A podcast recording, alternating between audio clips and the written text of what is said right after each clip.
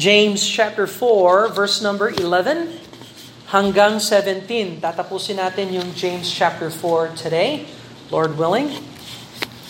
And um, so, James, Pastor James, bilang review, si Pastor James ay pastor, siya ang pangat um, siya ang pangatlong pastor ng Church of Jerusalem. Sino yung unang pastor ng Church of Jerusalem? Do you know? Sino? Si Jesus Christ. Siya ang unang pastor noon. Nung umalis si Jesus Christ, sino ang naging pastor ng Church of Jerusalem? Si Peter. John chapter 21. Sinabihan siya, feed my flock, feed my lambs. Tapos, nung nag-missionary si, pa- si Peter, kasi hindi siya nanatili sa Jerusalem, basahin mo yung Acts chapter 8 and 9, gumala-gala siya. Pumasok siya sa Samaria, pumasok sa Joppa, pumasok siya sa Caesarea. Ang dami niyang mga towns na pinuntahan, nagtaguyod siya ng mga churches. So hindi siya nagstay sa Jerusalem. Sino ang naging pastor pagkatapos ni Peter? Si James. Tama. Itong James na nagsulat ng James. At itong James na ito ay kalahating kapatid ni Jesus Christ. Tama. And dahil nandito naman tayo sa New Testament, yung book before Revelation. Ano yung book before Revelation? Jude. Si Jude na rin ay karahating kapatid ni Jesus Christ. So si James ay pumasok sa ministry, si Jude ay pumasok din sa ministry. Pero hindi sila na-save hanggat nakita nila na nabuhay na maguli si Jesus Christ. So yun ang testimony ni James. During the time of Christ, biro mo, kasam, kasambahay niya si Kristo, kapatid niya, lumaki sila sa same house, pero hindi sila naniniwala sa kanya bilang Messiah. Pero nung nakita nila na siya ay bumangon na maguli, doon sila sumampalataya kay Kristo at doon ginamit sila ng Panginoon para magpastor sa church. Si Jude naman nangangaral, uh, uh, church planting. and so, amazing this this background information here. Pero so James is pastoring the church at Jerusalem. Now, naalala ba ninyo kung gaano kalaki yung Church of Jerusalem? Anong pinakamalaking membership nila? How many members was the largest membership, uh, a roster of the Jerusalem Baptist Church? Alam nyo? Nag-8,000 sila, umabot ng 8,000 or more. Tapos, dumating yung persecution. Sino nag-persecute sa church ng Jerusalem? Si Saul. Si uh, Saul na naging Paul matapos na masave siya.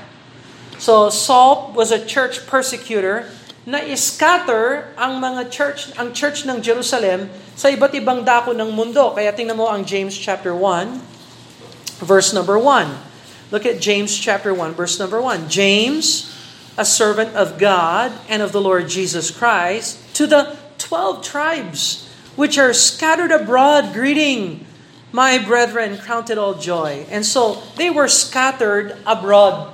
So, winasak ni Saul yung church ng Jerusalem, at dahil doon na scatter ang churches, nagkaroon ng mga churches sa probinsya na pinanggalingan ng mga uh, believers na yon.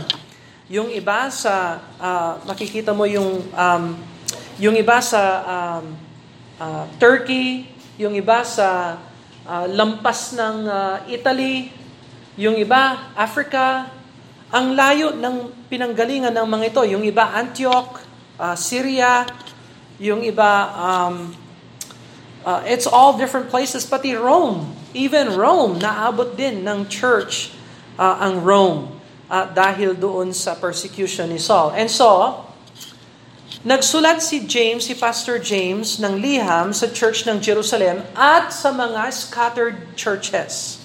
At hinihikayat nila sila ng iba't ibang uri uh, ng doctrines. Una sa lahat, yung kailangan, yung faith mo ay hindi patay na faith. Yung faith mo sa Panginoon ay buhay. You have to have living faith. Ano yung living faith? Ito yung faith na namumunga ng mabubuting gawa. Now, ang turo ni James, lalo na kapag nag-aaral tayo ng Book of James, pinag-aralan natin ito, I'm just reviewing para pagpasok natin sa chapter 4, verse 11, meron na tayong idea kung anong pinag-uusapan ni James. yung tunay na buhay na faith ay yung faith na namumunga ng mabubuting gawa. Ang mabubuting gawa ay bunga ng buhay na faith. Hindi tayo ligtas dahil sa bunga. Ligtas tayo dahil sa ugat. Ano yung ugat? Faith. Yun ang hindi mo nakikita. Katulad ng ugat ng halaman, hindi mo nakikita yung ugat, pero alam mo kung yung halaman ay um, apple tree, mansanas, alam mo kung yan ay orange tree, alam mo kung yan ay uh, guava tree, ha? or saresas. You know the kind of tree by the fruit. And alam mo na masagana yung tree by the fruit.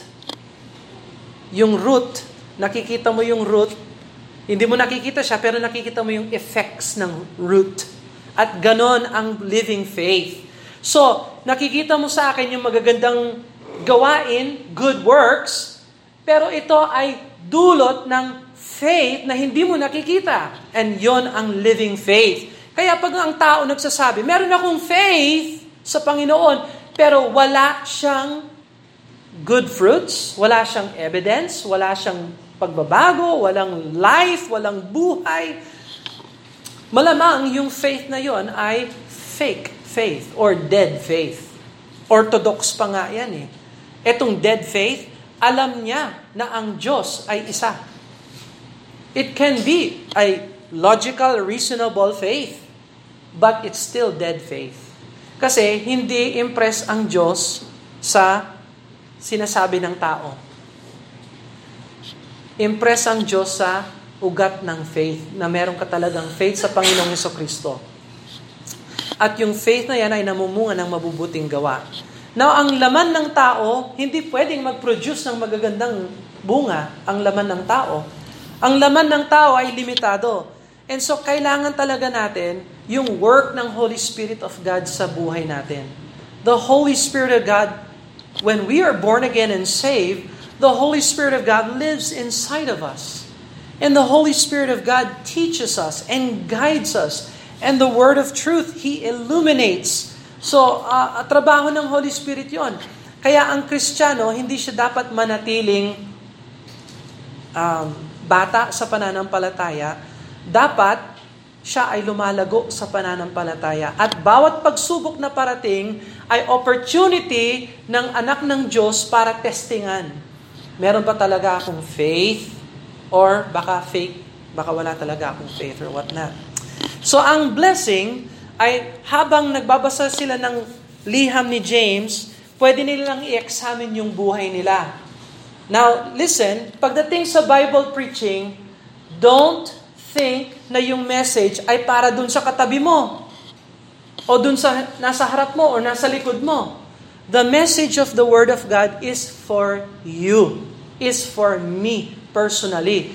Kailangan ini-examine ko yung buhay ko sa liwanag ng salita ng Diyos na tinuturo ni James. Tapos tinatanong ko, nakikita ko ba yung katotohanan na ito sa buhay ko? Isinasabuhay ko ba itong mga tinuturo ni James? And so, magmula chapter 3, nagbigay siya ng, okay, so yung chapter 1 at saka chapter 2, nag, uh, nagturo siya ng patungkol sa salita ng Diyos, at yung salita ng Diyos dapat isabuhay. Uh, sa chapter 3, nagturo siya na kung meron kang tinanggap mo yung salita ng Diyos, meron kang buhay, at yung buhay ay totoo, yung pananampalataya ay totoo, namumunga ng mabuting gawa. Sa chapter 3, yung pagtanggap mo sa salita ng Diyos ay naaapektuhan yung iyong dila, yung iyong bibig. So, inaapektuhan ng salita ng Diyos yung lumalabas sa bibig natin. And you have to examine that. Uh, isa pa doon, yung naapektuhan yung isip natin ng salita ng Diyos para yung pagpasya natin ay biblical. Hindi tayo basta-basta tumatanggi ng tao ini-examine natin yung tao kung siya talaga ay tapat at tunay sa salita ng Diyos. At kung ayaw niya at hindi siya maging tapat at tunay sa salita ng Diyos, kahit na mayaman siya, rejected siya. Kahit yung tao, alam po, pumasok sa simbahan, pero gutom at nais na matuto ang salita ng Diyos, kahit na dukha siya, welcome siya. Hindi natin pwedeng sabihin, ikaw mayaman ka, upo ka dito sa pwesto ng napakalapit sa, sa pastor para marinig mo ang salita ng Diyos. Ikaw, dukha ka, doon ka sa sulok. Doon ka sa sulok, ha? Kasi marumi ka. Ha? And so on. Uh, no, ang, ang pananaw ng Diyos, uh, walang economy sa church. Walang mayaman, walang mahirap. We are all one in Jesus Christ. Yun ang pananaw ng Diyos. Uh, so, uh, now, sa chapter 4, tinuturuan tayo ni James kung paano gamitin yung wisdom galing sa Diyos sa buhay natin. And uh, nakita natin last week, we learned that uh, yung wars and fightings and they come from the lusts of the flesh, the worldliness, and the devil. Tapos kung paano pwede natin gamitin yung Word of God, binigyan tayo ng Ten Commandments para labanan yung flesh, yung world, at saka yung devil. And now, sa chapter 4, verse 11 hanggang 17, sa katapusan nito, bibigyan pa tayo ng wisdom ni, ng, ng Diyos kung paano, magkaro, paano matapos yung wars and fighting sa buhay natin. Kung paano tayo magkaroon tayo talaga ng true peace. True peace. Do you want peace in your life? Do you, do you want peace in your life? Okay. Well, God has a, a, a recommendation for peace. Kaya, maganda sa Word of God, pag-aralan, that's knowledge. Tapos, unawain, that's understanding. Tapos, wisdom, that's application. Ilagay sa buhay. So, yung tatlo yan, yan ang combination na kailangan natin. We need knowledge to understand this word. We need understanding to interpret this correctly. And then we need wisdom to apply the Word of God. So James is giving us the secret to peace. He teaches us this world is full of fightings and war. And I'll tell you why. It's because of the lust of the flesh. It's because you don't pray. And when you pray, you pray wrong. and then he talks about this uh, Ten Commandments over here. You, you must Draw nigh to God, submit yourself to God, resist the devil, cleanse your hands, be afflicted and mourn and weep. Let your laughter be turned to, to, to heaviness.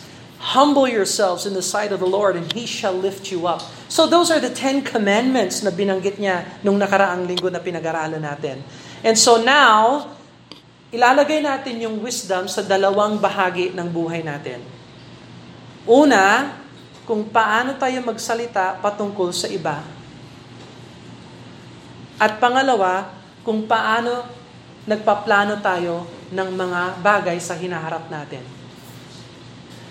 Pag natuklasan natin yung wisdom ng salita ng Diyos, tuturuan niya tayo kung paano tayo magsalita patungkol sa iba at kung paano iplano ang buhay natin na may pagkumbaba at isinasa Diyos natin yung buhay natin. So those are the two areas uh, in essence, James is going to teach us how to apply wisdom in how we speak concerning someone and how we plan our schedule and our life and how we want to put that under God. At ilagay, ilagay natin sa kamay ng Diyos. So let's pray and ask God to help. Tapos tingnan natin yung uh, chapter uh, 4, verse 11. Let's pray and ask God to help. And Father, we thank you, Lord, for the opportunity we have to study the Word of God to learn what it means to apply the Word of God. We have the knowledge. Lord, we pray for that. We pray for understanding that we may interpret these words correctly. And we also pray for wisdom that we may apply the word of truth in our lives, Lord. We ask that you would bless. We ask that you would strengthen. You give us insight into your word. And Lord, I pray your hand of blessing upon everyone that's here. And if there's some who don't know Jesus as Lord and Savior, that today they would repent and be saved. And I know you want to save them, Lord. And we just ask that you would be glorified in our midst. Forgive us and cleanse us, we pray, in Jesus' name. Amen and amen. So verse number 11, sabi ng Bible, uh, sa, sa, um, sa verse 11 at saka 12, ito yung wisdom patungkol sa pagsasalita natin patungkol sa ibang tao. So natuklasan natin sa chapter 3 na yung dila natin, yung bibig natin, ay maaaring gamitin sa positive o pwede rin siyang gamitin sa negative. Di ba? Uh, at kailangan talaga ng Holy Spirit ang mag-control sa bibig natin. Well, ganito rin pagdating sa pag, pakikipag-usap natin at pag, pag pinag-usapan natin ng tao ang isang tao, lalo na ang church member. Okay? So bibigyan tayo ng wisdom kung paano magsalita patungkol sa church member or sa kapwa mananampalataya. Verse number 11, Speak not evil one of another, brethren. So, kung meron kang alam na makakatulong, di yun pwede mong sabihin. Pero kung meron kang alam at nakakasira, nakakawasak at hindi nakakatulong, mas mabuti, speak not evil. So, ayaw ng Diyos yung tinatawag na slander. Alam niyo ba yung ibig sabihin ng slander? May sasabihin ako sa iyo, pero hindi naman totoo. Naninirang tao, nakakasira ng puri. That is slander. That is something that James says. Gusto mo ng kapayapaan sa buhay mo? Matuto ka na huwag magchismis. You see? Gossip and slander. You want to have a happy life? You want to have a peaceful life? Stop speaking evil of another. Stop it. He that speaketh evil of his brother, kapwa palataya, judges his brother. Ginawa mo yung sarili mong hukom. He speaketh evil of the law. Hindi lang yan. Minamasama mo yung batas. Saan ang batas ng Diyos? Salita ng Diyos. The Word of God is the law of God. and judgeth the law. Hindi lang hinuhukom mo yung kapatiran mo sa pananampalataya, hinuhukom mo rin yung salita ng Diyos. But if thou judge the law, thou art not a doer of the law, but a judge. Kaya kapag nag-slander ka, nagchichismisan ka, wala namang kabuluhan yung mga sinasabi mo, hindi naman totoo, o nakakasirang puri, uh, uh, uh, uh, madaldal, hmm? um, sabi ng Bible dito, hindi ikaw ang gumagawa ng batas ng Diyos. So, sa isip ng church member, sabi ni, ni James, akala niya na pwede siyang magmataas kasi mas magaling siya kesa sa kapwa niyang mananampalataya. Tingnan mo, tingnan mo yung gawa niya. Hindi kasing ganda ng gawa ko. Alam mo kasi siya, ganyan, ganito, ganyan. Pero tinan mo yung gawa ko, very nice. So, tinataas niya yung sarili niya habang binababa niya yung iba. Masamang ugali yon. Marami ng mga families ang nadamay dahil sa mentality, yung tinatawag nating crab mentality. Ano yon? Yung pag sumusulong yung kapatiran, sisirain natin. Imbis na encourage natin, naiinggit tayo, kaya nagagawa natin, sirain siya. Hmm. That is not good attitude according to the Word of God. At kapag hindi natin tinigilan yan, tayo ang tumatayong hukom sa buhay ng tao. Pati sa salita ng Diyos. You see, that is outrageous. Speaking evil of a brother is judging him. That means you evaluate him Not from the Bible, but from your personal experience. So dito nagkakamali ang tao. Pag nag-evaluate tayo, kung gusto mong tama yung evaluation mo, ang basihan ng evaluation mo ay dapat yung salita ng Diyos. Hindi yung personal preference mo. Okay? oh, nagturo siya. Ang ginamit niyang kulay, blue. Nako, kung ako yun, red ang gagamitin ko. Kasi yung red nakikita, hindi blue. Hmm. Meron bang evaluation yan sa salita ng Diyos? Wala. Preference ko lang. Oh.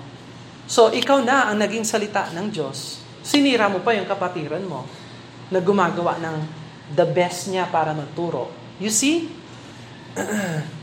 If we're gonna evaluate someone, we must use the Word of God. Hindi ho sapat yung preference natin. Personal preference ko.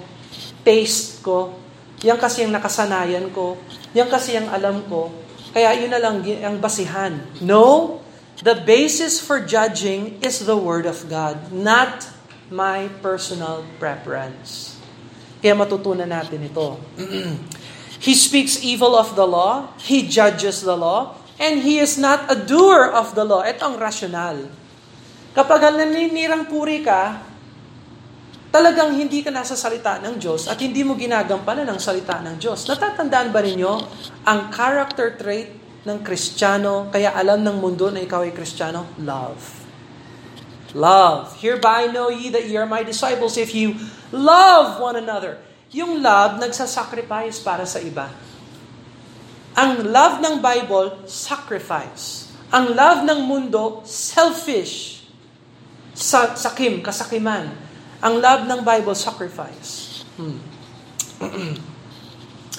so, you become the judge. So, yan ang isip, no? Pag na, nininirang puri ang, ang tao and we need to avoid that. As much as possible, ang, per, ang evaluation natin dapat sa salita ng Diyos. Okay? Tapos, rene-remind tayo sa verse 12. There is one lawgiver. At hindi ikaw yon At hindi rin ako yon It is the Word of God. It is God who is the lawgiver. Kaya pag nag-evaluate tayo, kailangan biblical yung evaluation natin. And it doesn't matter kung ano yung topic. Halimbawa, si President Marcos.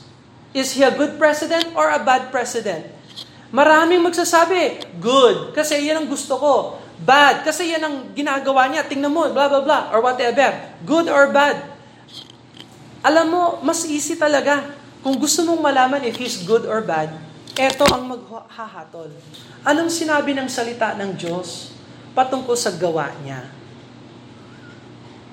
Kung yung pasya niya tama, biblical, he is correct. Kung yung pasya niya anti-biblical, he is bad. Kahit na gusto mo pa siya, kahit na best friend mo pa siya, kahit na kapitbahay mo pa siya, kahit na kasambahay mo siya, if according to the Word of God, mali siya, mali siya. Pero matuto ka rin na magsabi, pag tama naman siya, tama siya according to the Word of God. Now, let me give you example. Wala na akong iba pang alam na sekta na talagang mali, katulad ng Jehovah's Witnesses. Mali ang Bible nila, mali ang doktrina nila. Okay? Pero alam ba ninyo kung gaano katindi ang pag-aaral nila sa salita ng Diyos?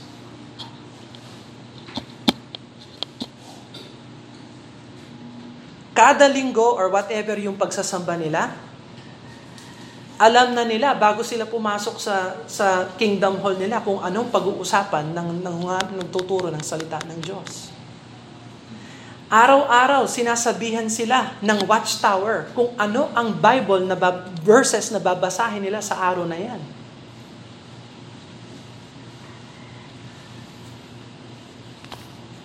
Tahimik lang sila. Namimigay nagha-house to house. Biblical yon. Biblical yon. At doon sila tama. Mali lang lahat. Everything else. Okay. Muslim. Tingnan mo yung mga Muslim. Mali sila. Allah ang Diyos nila. Si Allah, walang anak. Yan ang turo ng Quran. Pero alam mo kung ilang oras, ilang ilang beses sila sa isang araw na nanalangin? How many? Five. Five sa isang araw na nanalangin. Tayo pa kaya ng mga anak ng Diyos na Kristiyano? Nakakalimutan natin manalangin. Pagdating ng problema, Facebook, TikTok, eh, eh, eh,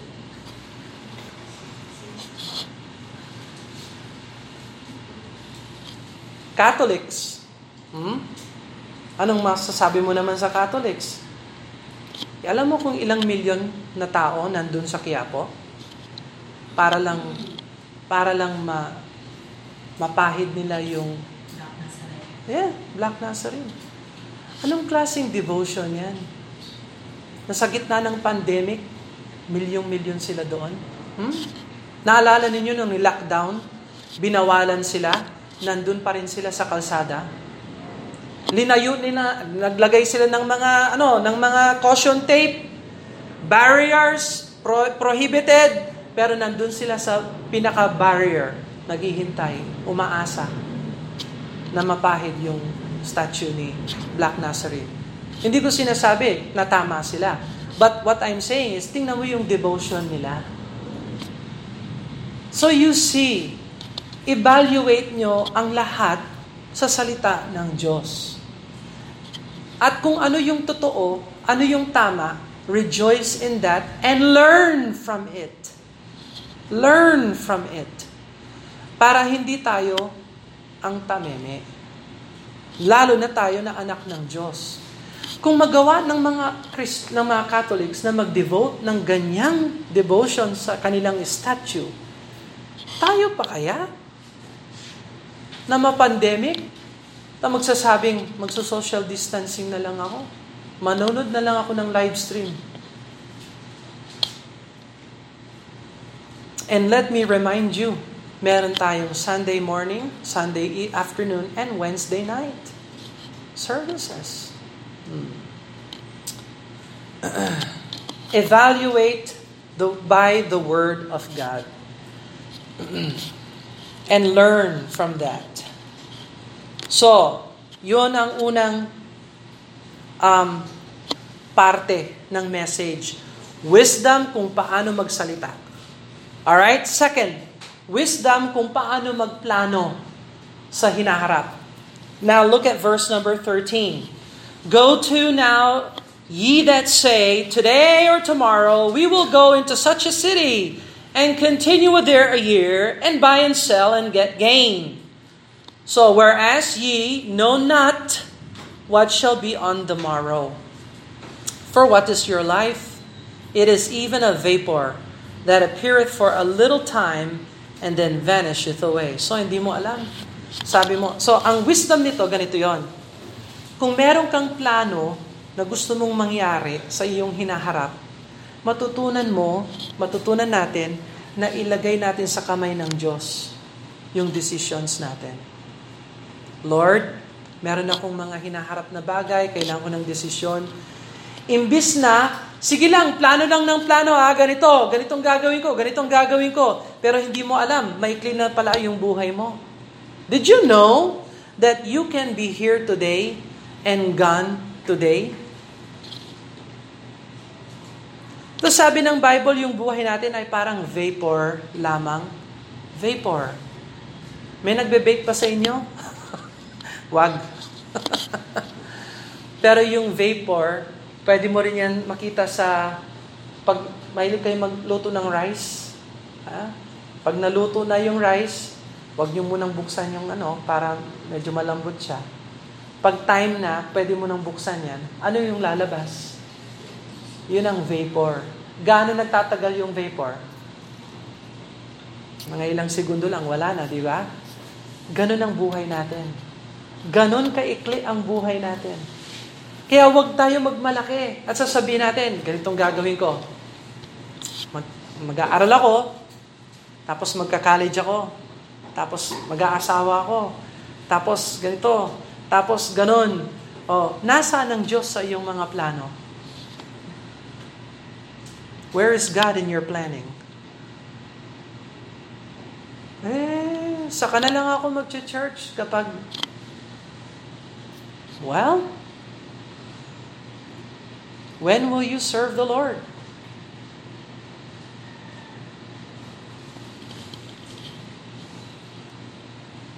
When will you learn the Word of God? When? Saka na lang. Yung mga kabataan, do you know, youthfulness, young people, youth is the time to learn so you can prepare yourself for usefulness in God's kingdom. Dapat ginugugol nyo yung kabataan ninyo sa pag-aaral ng salita ng Diyos para pag tumanda kayo, prepared na kayo na maglingkod sa Diyos. Hindi katulad na, namin na matatanda na ngayon lang namin natuklasan ito at para kaming pilay, pero sumusulong pa rin kami kahit napilay kami. Napakalaking advantage ang bata na lumaki sa isang biblical church. Marami kayong matututunan para pag kayo na ang naging matanda, hindi kayo maloloko ng demonyo, ng mundo at ng laman.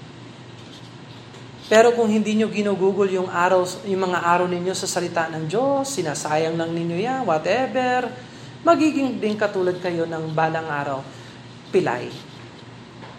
Maglilingkod, pilay. Yan, Jacobed. Bata pa si Jacobed. May Christian dad, Christian mom. Prepare her for future use in God's kingdom. Prepare. Eh, mga boys namin, prepare namin yan. Para pag wala na kami, marunong sila magpatuloy para sa Panginoon. Prepare. I was talking with Sister Tess. She's preparing. Kasi yung tatay niya may Alzheimer. Alam niya, mamanahin din niya yung Alzheimer balang araw kasi mental ano yun eh. Uh, issue. So, anong ginagawa niya ngayon? Prepare. Nagpe-prepare siya. She's studying. Alam niyo ba na yung buhay natin sa mundong ito ay preparation lang para sa future na binibigay sa atin ng Diyos? Kung hindi ka aawit dito, paano ka aawit doon? Kung hindi mo pag-aralan yung Word of God, imagine, pagpunta mo sa langit, makita mo si Amos, si Prophet Amos ha, yung nagsulat ng Amos. Amos, musta sir? Oh, how are you? I'm fine. Did you read my book? Facebook? no, my book. I, I wrote Amos. Nako. Sorry. Buti na lang si James. Si James. Pastor James! Ay, binasa namin, no? Dumaan kami sa James. Kaya lang hanggang chapter 4 verse 11 and 17 lang. Kay ano, na-COVID ako, kinabukasan. I don't know, I'm just joking ha. Pero pagdating mo sa langit, imagine makikita mo Habakkuk, Isaiah, si Jeremiah. Anong sasabihin mo sa kanila pag nakita mo sila? Hindi ako nag-prepare. Hindi ko binasa yung Word of God.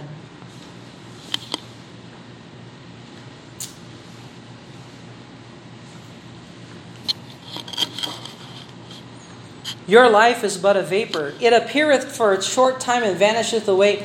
For ye ought to say, itong dapat niyong sabihin, if the Lord will. Yun. Yan ang direction. Tandaan ninyo, matuto na kayo magsabi nito, kung payagan ako ng Diyos, kung hindi to labag sa salita ng Diyos, eto ang gusto kong gawin. Yun ang tama. Kung payagan ako ng Diyos, kung hindi labag sa salita ng Diyos, sana itong gusto kong mangyari. So, nag-prepare kami. Friday, January 27, from 12 to 3, ang pagtuturo ng salita ng Diyos. Kung payagan tayo ng Diyos, yun dapat ang iplano natin. If God wills. Now, gusto ba ng Diyos na mag-aral tayo ng salita ng Diyos? Yes or no? Yes. So we, we designate times, but we submit that to the will of God. Balang araw, ikakasal kayo. Yung mga young ladies, young men, God will give you a wife or a husband someday. Dapat ang sasabihin ninyo, kung nasa layunin ng Diyos siya para sa akin, yes. Kung wala siya sa landas ng Diyos para sa akin, no. Why? If God wills. Nasa will ba ito ng Panginoon? Nasa will ba siya ng Panginoon? Oh, evaluate. According to preference? No. Kasi yung preference, ay, ang ganda niya eh. Oh, tingnan mo, ang ganda niya. Oh, gwapo siya. Oh, tingnan mo. Oh. Yan ang prep, evaluate ng preference mo. Anong sinasabi ng salita ng Diyos? Kristiyano ba siya? Ewan ko. Pakakasalan mo, hindi Kristiyano? Sa palagay mo, paano ka magpe-pray? Lord, i-bless mo itong anak ng Diablo na pinakasalan ko. I-bless mo yung pamilya namin. Paano yun? How does that work? I don't think that works. Huh? Hmm. Evaluate them according to the Word of God. And so much more. Lahat, desisyon ng pagtrabaho, uh, Lord, ano yung layunin mo sa akin? Lord, isinusumit ako ito sa iyo. Meron ba itong sagabal sa salita ng Diyos o wala? And God will bless. Kung matuto kang magsabi, if the Lord wills, learn the will of the Lord. At hindi ka maluloko ng kahit sino and whatsoever. All right? Uh, you ought to say, verse 15, we shall do this or we shall do that, but now you rejoice in your boastings, and all such rejoicing is evil, sabi ni Pastor James. Kaya kayo nagmamalaki kayo, gagawin ko ito, gagawin ko yan. Haha, I am doing what I want to do, sabi ni James. Yeah, well, you're doing what you're doing is you're rejoicing in evil. Napaka-evil ninyo, sabi ni Pastor James. Kanino niya sinabi yan? Kanino niya sinabi yan? Your rejoicing is evil. Kanino niya sinabi yan? Sa mga unsaved? No, reminder, sinong kausap niya? Jerusalem Baptist Church. So iba talaga ang biblical preacher. Uh, anyway, verse 17, Therefore to him that knoweth to do good, and doeth it not, to him it is sin. So, uh, pag self-sufficient ka, arrogant, pride, uh, that is sin. Seek God's approval, seek for God's blessings, and depend upon the Lord. Yan ang challenge ng salita ng Diyos. One more. uh, pag nag-aaral tayo ng Book of James, nakita natin, ang dami niyang tinawag sa salita ng Diyos. Tingnan mo ang chapter 1 verse 18. Chapter 1 verse 18. What did James call the word of God? In James chapter 1 verse 18. Tingnan mo, James 1:18. Of his own will begat he us with the word of truth. So, sa bibliology, sa doctrine of the Bible ni James, merong word of truth. Right? So, may word of truth. Look at verse number 21. Wherefore lay apart all filthiness and superfluity of naughtiness, and receive with meekness the engrafted word. So, iba na naman yan. Yung word of truth, tinawag din niyang engrafted word. So that's his bibliology. Tanungin mo si James. James, ano sa tingin mo ang salita ng Diyos? Sasabihin niya sa'yo, oh, it's the word of truth. It's also the engrafted word. By the way, alam niyo kung bakit engrafted? Kasi yung Word of God, sometimes sinusugatan niya tayo para lagyan ng sangka, sanga ng ibang halaman. Engrafting. Marunong kayo mag-engraft? Hinihiwa muna yan, tapos lalagyan ng bagong sanga. Tapos, eventually, magkakaroon ng magandang bunga. Is engrafted. Ganun ang salita ng Diyos natuklasan niyo yung katotohanan, hiniwa kayo ng katotohanan masakit, pero tinanggap niyo yung truth, mamumunga yan ng magandang bagay sa iyong buhay. It is the engrafted word. Tinawag din niyang batas. Look at verse 25. Whoso looketh into the perfect law of liberty. So isa na naman yan sa words ng, ng bibliology ni James. Meron siyang perfect law of liberty. Alright? uh, tingnan mo ang chapter 2 verse 8 chapter 2 verse 8. If ye fulfill the royal law according to the scripture. Also, ang tawag niya sa royal law, sa, sa salita ng Diyos, royal law. At saka, scripture. Ibig sabihin ng scripture na susulat, kasulatan. So, these are the different bibliology of James. Uh, tingnan mo ang chapter 5, verse 10 chapter 5 verse 10, Take my brethren, the prophets. The prophets. Sino yung pinag-uusapan ni James? Yung prophets. Anong mga books yan? Old Testament prophets who have spoken in the name of the Lord for an example of suffering and affliction of patience. So, uh, all I'm saying is this. Pag nag-aaral kayo ng Bible, tingnan mo kung ano ang pananaw ni James sa salita ng Diyos. At pag binasa mo yung chapter 1 hanggang chapter 5, mahaba ba yan? Mahaba ba yung chapter 1 to chapter 5? Hindi naman. Kaya ninyo na isa-isahin yung bibliology ni James. Tapos kapag na-master ninyo yung chapter 1 hanggang chapter 5, at na-complete ninyo yan, marami pa tayong pwedeng sabihin, hindi ko binigay sa inyo lahat, you can do this on your own. Magbasa kayo from chapter 1 hanggang chapter 5, isulat ninyo kung ano ang pananaw ni James sa salita ng Diyos. Ano yung tinawag niya doon, ano yung nagre-resulta doon, and you will have the doctrine of the Bible according to James. Sa palagay mo, magiging malakas ka sa pananampalataya? Imbis na humabol ka sa... At maganda naman, I, I love David Cloud's materials. Pero saan kinuha ni David Cloud yung mga materials niya? Sa salita ng Diyos. Kung nagawa ni Brother Cloud yon, ah, kaya mo rin yon. Ang question, ginugugol mo ba yung time mo sa salita ng Diyos? At bakit hindi? And why not? And why not? So, kung alam mo yung sinabi ni James patungkol sa salita ng Diyos, tapos kinuha mo from chapter 1, chapter 2, chapter 3, chapter 4, chapter 5, at sinulat mo sa isang page, lahat ng siyan, ganyan, ganyan, ganyan. Meron kang bibliology, biblical doctrine of the book of the Bible according to James. Tapos suriin mo yung Greek, yung Hebrew, whatever, Di pwede kang magsulat ng sarili mong book. Ano ang turo ni James patungkol sa Bible? Do you believe na ma-encourage yung heart mo? Tapos ma-encourage yung heart ng iba? Absolutely. Tandaan ninyo, yung mga commentaries ng Bible, yung mga nagsulat ng mga commentaries yan, yung comments nila ay kasing bigat ng comments mo. Ang difference lang, yung observation nila, talagang tinutok nila sa salita ng Diyos. At kaya mo rin yan matutunan. So, pagtapos na tayo sa Book of Leviticus, tutulungan ko kayo, tuturuan ko kayo kung paano magsaliksik ng mga words ng salita ng Diyos. And I will teach you Greek and Hebrew. And I will teach you King James English. Kasi iba rin yung English ng King James. And I want that for you.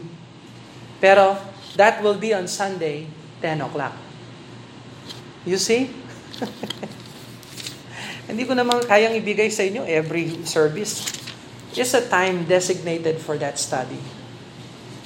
So, yung matatapos ng Leviticus, may final exam.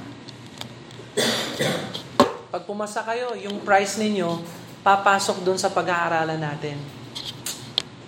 And I hope, and I hope, I hope that you finish well. so, in your planning, submit it to the will of God. In your conversation, make sure you're evaluating it according to the Word of God. And tandaan niyo si James, may doktrina siya ng Word of God. And you can study it, and you can learn it. And, cre- and see for yourself what is James's teaching on the Word of God. And be biblical. And that's just the book of James. What about Jude? Yung kapatid niya.